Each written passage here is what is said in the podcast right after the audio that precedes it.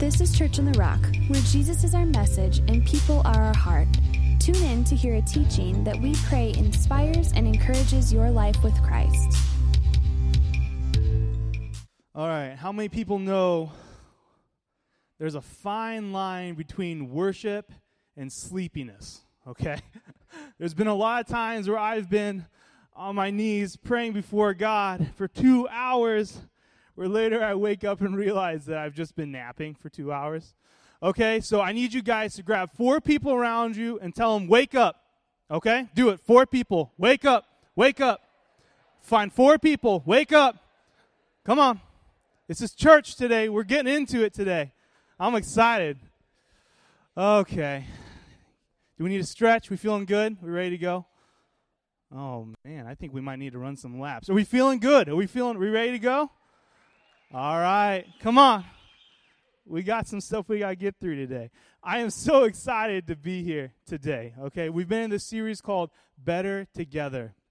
We've been looking at this in a lot of different ways, in relationships in a lot of different ways. We started with looking at God's ideal and what to do when our real doesn't match that. We looked at how our relationship and our roles in marriage and in family and parents and children and friends, we looked at roles. And then we looked at how to solve a fight, right? Because we get in fights sometimes, even though we love people, we fight. And we figured out how to work through that and still build the relationship. And last week, Braden took us through living in this present moment, which is so good. And not living in last week's moment or next week's moment, but living in this present moment, getting our nutrition, getting our need, getting our life today, right now. And I am pumped to end today with simplicity. I felt very strongly today that I was supposed to preach very simple. Not a lot of words, not a lot of stories, not a lot of thrills. Just preach simple. By the way, my name is Josh Wen. I'm the director of students and young families here, and welcome. It's really good to see you guys today. So, we're preaching simple today, and I'm going to do something, kind of break a cardinal rule. Okay, I'm going to give you the end of the sermon right here in the introduction of the sermon. Okay, and after I give it, I would find much love if you don't leave. I would appreciate it. But if you do, that's okay because you have the end at the very beginning. So, what we're talking about today is that we are better together when we love. Okay? And that's it, really. We are better together when we are loved. We are better parents when we love. We are better friends when we love. We are better spouses when we love. We are better employees when we love. We are better employers. Is that the right word? Bosses when we love. Okay? We are better together when we love. And I was talking to a young adult recently, um, and I was just asking them, "What are you passionate about? What do you? What really gets you excited? What do you like to talk about? What do you like to do? What do you? What makes you just like you start talking and you can't stop?" And they said something that kind of stuck with me. They said, in school and in my projects and my writing projects and speech projects and stuff, anytime that there's an opportunity to speak about love, I gravitate towards it. I gravitate towards it. I was I stopped and I thought about that sentence. It's so powerful because we gravitate towards love. The body goes towards what it needs. And love is one of those things that we need to survive on an individual basis, to survive in a community basis, to survive as the church, and the church has survived. It's been on that simple principle of love and I am excited to talk about it today. So, we're going to start today in John 15. I'm going to be reading out of the ESV to read the main passage, and then the rest of my scripture today, I'm going to be referencing the NLT. But I really like how the ESV starts us out. So, we're going to be doing John 15, verse 1. Jesus says, I am the true vine, and my Father is the vine dresser. Every branch in me that does not bear fruit, he takes away and every branch that does bear fruit, he prunes that it may bear more fruit. Already you are clean because of the word that I have spoken to you. Abide in me, and I in you. As the branch cannot bear fruit by itself, unless it abides in the vine, neither can you unless you abide in me. Verse 5 I am the vine, you are the branches. Whoever abides in me, and I in him, he it is that bears much fruit. For apart from me, you can do nothing. I love that word, much. We're going to be hitting that later, but are you thriving in your life right now? Now, are you bearing fruit or are you bearing much fruit? That word gets me excited. Let's go to verse 9. John 15 verse 9. As the Father has loved me, so have I loved you. Abide in my love. If you keep my commandments, you will abide in my love, just as I have kept my Father's commandments and abide in his love. Verse 11 These things I have spoken to you, that my joy may be in you, and that your joy may be full. This is my commandment, that you love one another as I have loved you. Greater love has no one than this, that someone lay down his life for his friends. You are my friends if you do what I command. No longer do I call you servants for the servant does not know what his master is doing, but I have called you friends. For all that I have heard from my Father, I have made known to you. You did not choose me, but I chose you and appointed you that you should go and bear fruit, and that your fruit should abide, so that whatever you ask the Father in my name, he may give it to you. Verse 17 These things I command you, so that you will love one another. As I was reading this passage, and like I said at the beginning, I'm, I'm, I, I really tried to work this sermon to make it simple. And as I was reading this passage, it's been probably about four weeks that I knew I was going to be preaching up here, and I've been kind of mulling around this idea and reading over this passage and reading over it. And you would think that at the beginning, or even at least week one, that something very evident would pop out of this scripture, right? And I got to be honest that it wasn't until four days ago that I saw this, not four weeks ago. And some of you who are a little bit faster than I am probably caught that, and that is the word abide. Okay? Abide, abide, abide, abide. We hear it so many times. Abide in you, abide in me, that I will abide in you, that your fruit will abide, abide, abide.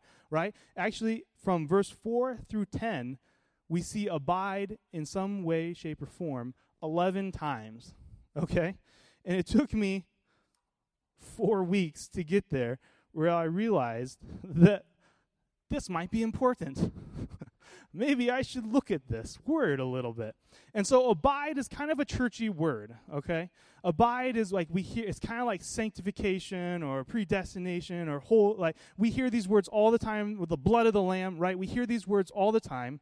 But sometimes we hear them so much that we stop to actually think about, do I actually know what that word means? right? Sometimes I do that where I just say words that I've heard a lot, but I don't really know what they mean. So I did a quick Google definition search of what abide means. And here's some of the definitions that I found Abide means to remain, to continue, to stay, to have one's abode, to dwell, to reside, to continue in a particular condition, attitude, relationship, it means to last, to endure, to sustain, to withstand without yielding or submitting, to wait for and to await, to accept without opposition or question. Does that ring true with you when you think of your relationships? Does that ring true with you when you think of your relationship with Christ? Are you sustaining? Are you enduring? Are you accepting without question? Are you standing without submitting or yielding? Are you taking up residence? Are you dwelling in the vine? All the way at verse 1 of chapter 15, Jesus says, I am the grapevine, my Father is the gardener. Okay? And he says, You are the branches. Mm.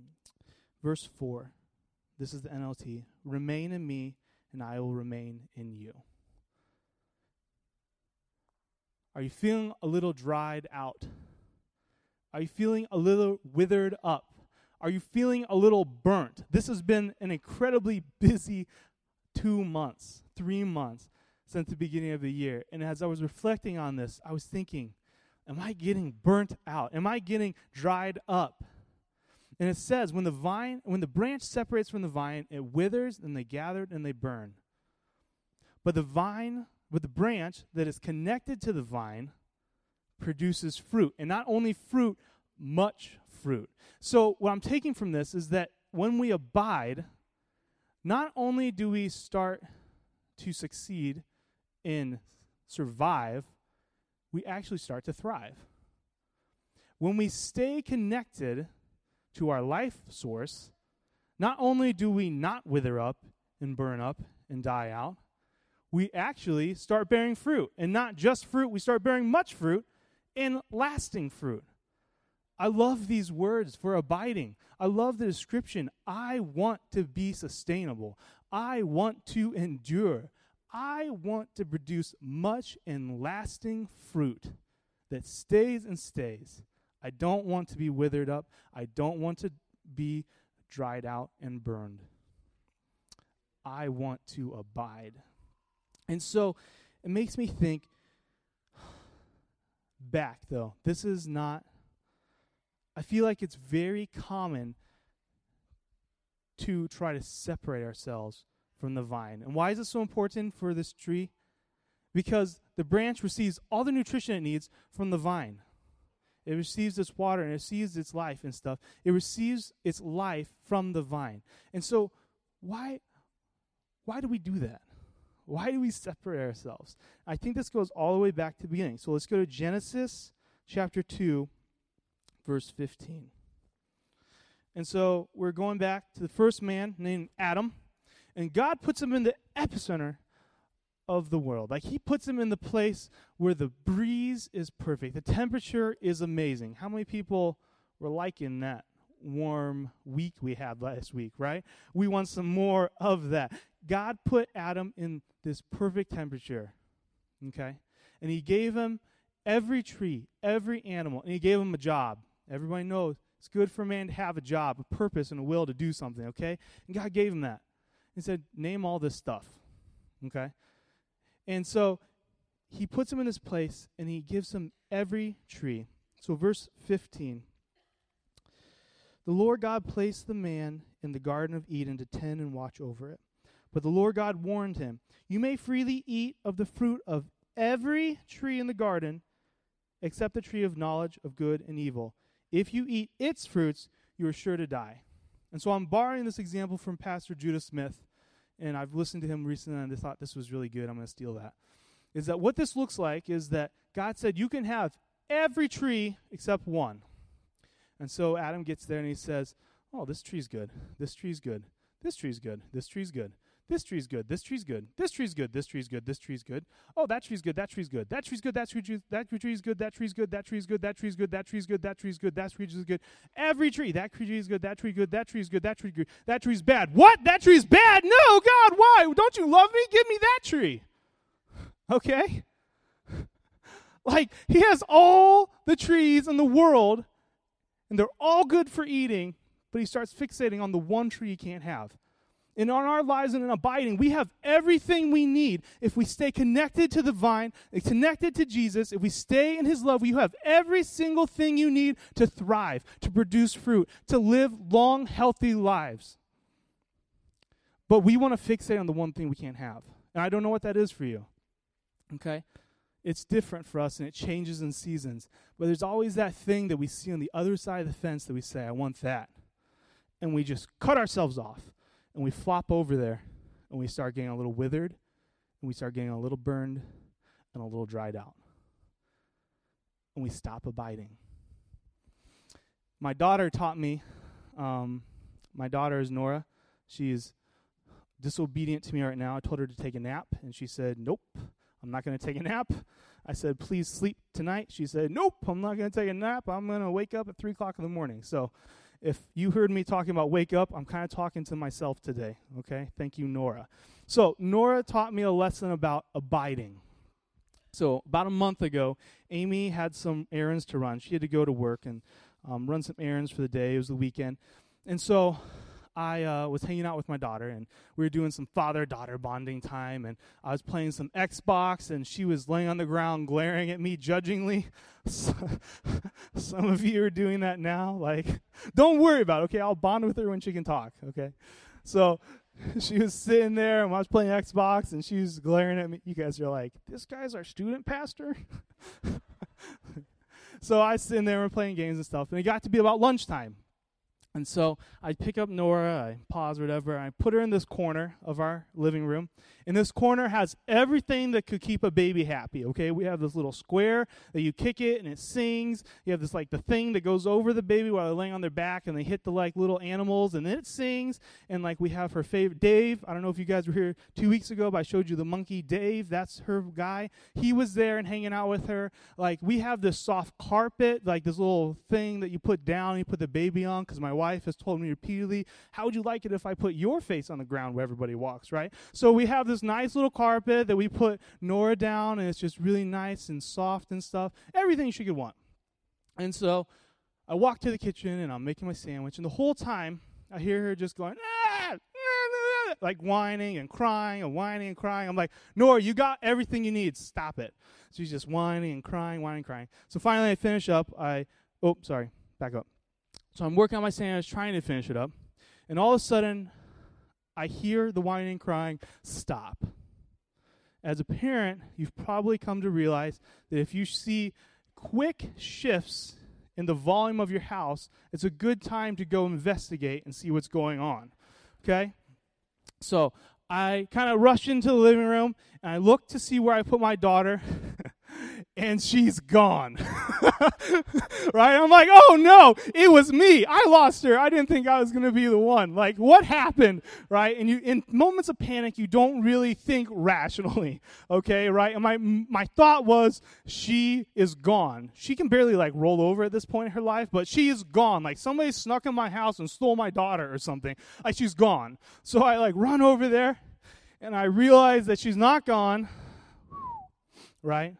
She's just like rolled in between the couch and the coffee table. So I'm like, really, Nora? So I pick her up, put her back in the corner, and she starts crying again. So I go back to the kitchen and I finish up my sandwich, and she's crying this whole time. And I come back in. I'm like, you know, make this sounds like, goo gaga, be independent. You're fine, Nora. You're okay. You don't need to be held all the time. Stop it, stop it. But she keeps crying and whining, crying and whining.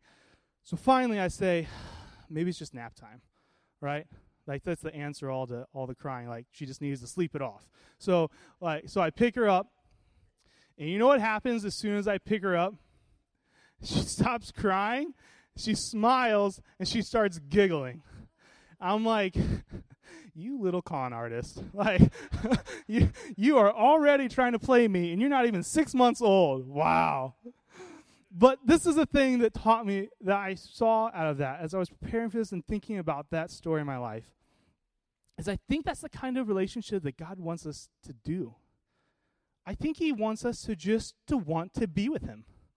I think he wants us to just want to be with him more than the lint under the couch or the singing box or the toys and the soft carpet. He just wants us to be in his presence, guys. He wants us to remain, to abide, and to stay in his presence. And I love that picture. And even though as a parent it's kind of annoying and kind of unhealthy to always hold your kid, like they need to learn to be okay right? I think that's a good picture, though, of what God does desire. Because he doesn't get tired of our whining and our crying. He doesn't get mad at us. Instead, he invites us in and says, Hey, come talk to me. Come talk to me. I want to know. I care about every detail of your life, and I want to give you life. Okay? Abide. When we abide, we start to thrive. So, how do we actually abide? How do we abide? we describe the action, what it looks like, but how do we do it?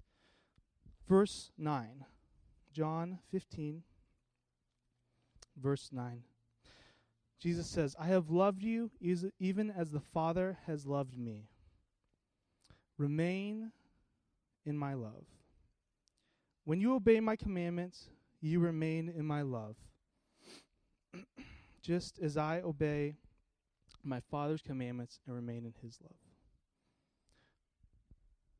So, simply put, abiding is obedience. Abiding is obedience. And I love Braden and me do not talk about the worship set list or anything like that, but I love that we played this old hymn because I wrote into my sermon this week an old hymn. And it says, When we walk with the Lord in the light of his word, what a glory he sheds on our way. While we do his good will, he abides with us still and all we have to do is trust and obey. Trust and obey For there's no other way to be happy in Jesus but to trust and obey. Guys, this is an old message. You've heard this before, but it's still relevant. It's good. We're better together when we love. We're better together when we abide. We're better, and abiding is obedience. And so Jesus says, um, verse 9. That's not John.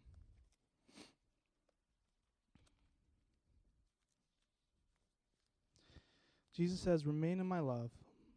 When you obey my commandments, you remain in my love, just as I obey the Father's commandments and remain in his love.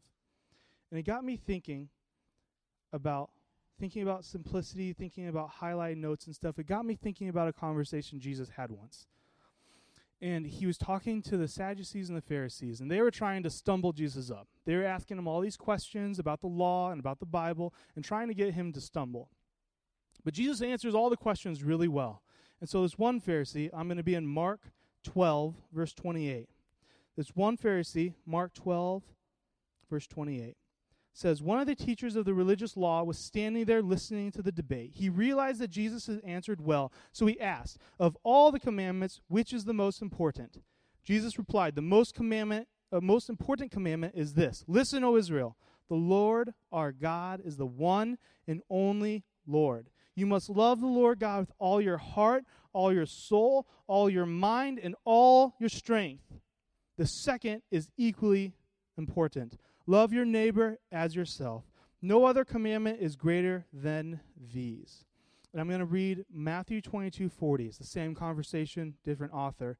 And he adds this The entire law and all the demands of the prophets are based on these two commandments love God love people.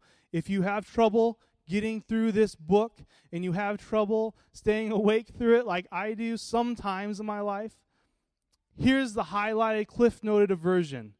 Okay? If you don't get anything else, love God, love people. There it is. Okay? Love God, love people. It's simple. Jesus makes it easy for me to understand, and I appreciate that.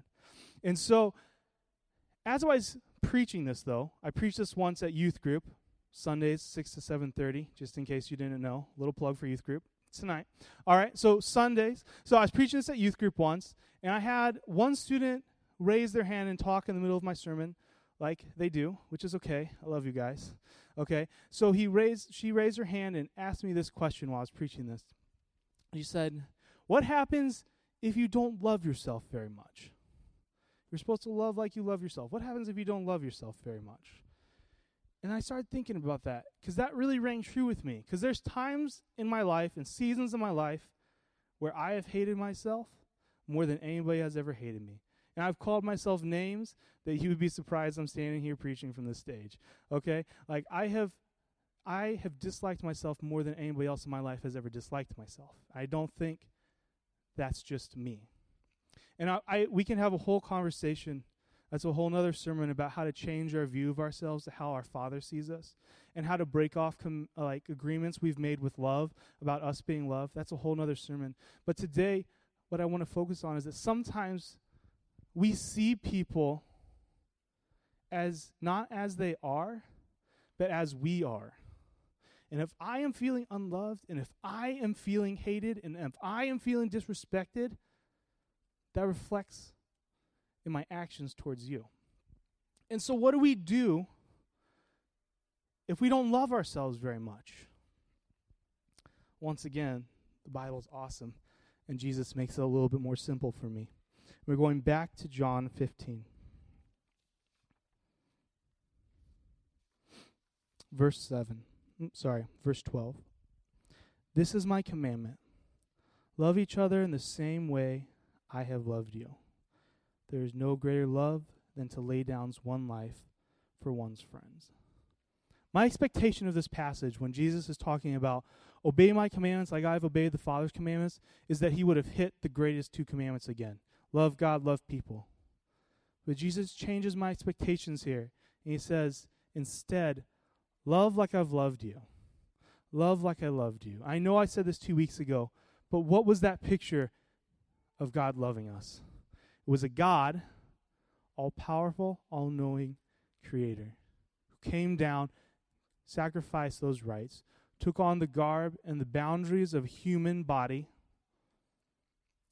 and came and took a burden that was not his to bear and gave his life on a cross.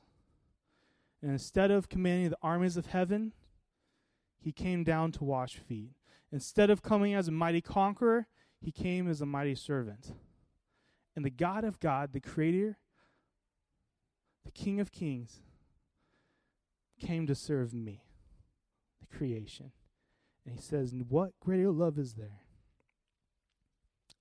than to lay down one's life for his one's friends? How does that look in your life? How has Jesus loved you? And how are you supposed to replicate to that people that you are in relationship with? Sometimes I don't love myself very well. Jesus says, That's okay. Love me like I've loved you. Because I always love you. There's never been a time that I've not loved you. How has Jesus loved you?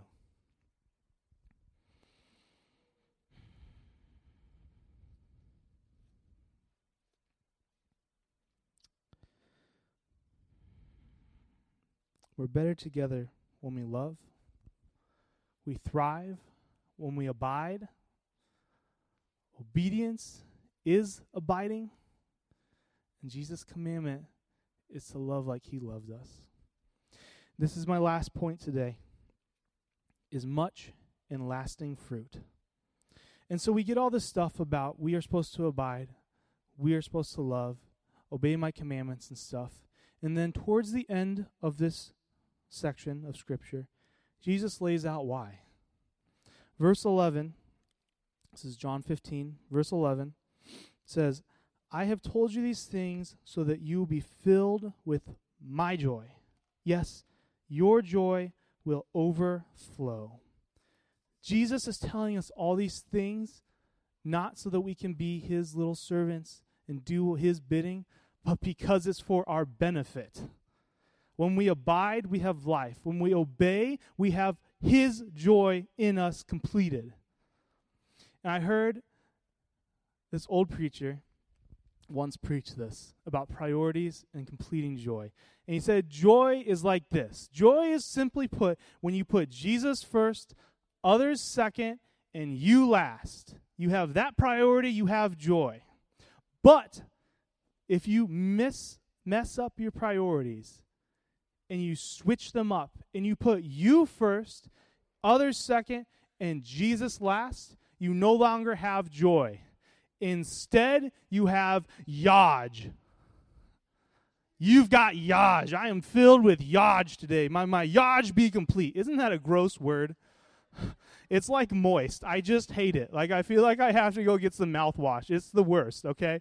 But when we mess up our priorities and we step away from abiding, and we step away from obedience and we step away from loving like Jesus loved us, instead of complete joy, we have complete yaj, just gross ickiness. And so, are you looking for much fruit? Are you looking for lasting fruit?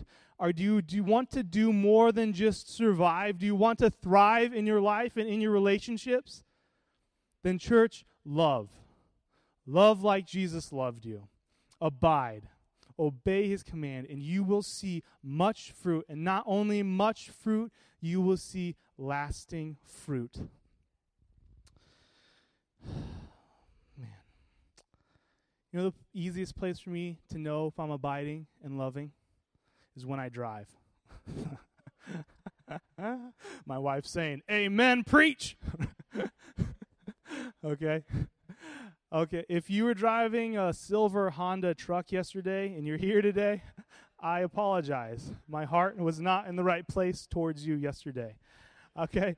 When people drive the speed limit, it makes me very frustrated because I'm like, that's just kind of like you're supposed to go. Like it's a mo- like, come on, go a little faster, right? And when people sometimes drive and they don't observe the rules of the road and they cut me off or they don't let me turn or something, in my spirit, I want to run over their car like I have a monster truck, okay? like, I want to show you pain. But as I was doing this and realizing this morning, it's a reflection of my heart. It's a reflection of where I'm at. Am I abiding? Am I obeying? Am I loving like Jesus loved me? If I'm trying to destroy people on the road, probably not. ah, church, simple message today. You've heard it before. Love. We're better together when we love. I'm going to end with 1 John chapter 2. It says this. Dear friends, I am not writing a new commandment to you, rather it is an old one you have had from the very beginning. This old commandment to love one another is the same message you've heard before, yet it is also new. Verse 8 Yet it is also new. Jesus lived the truth of this commandment, and you also are living it. For the darkness is disappearing, and the light is already shining. This is an old commandment love. Jesus didn't come up with love your neighbor as you love yourself. We find that in the Old Testament. It's an old commandment. But Jesus came and he changed my expectations of love.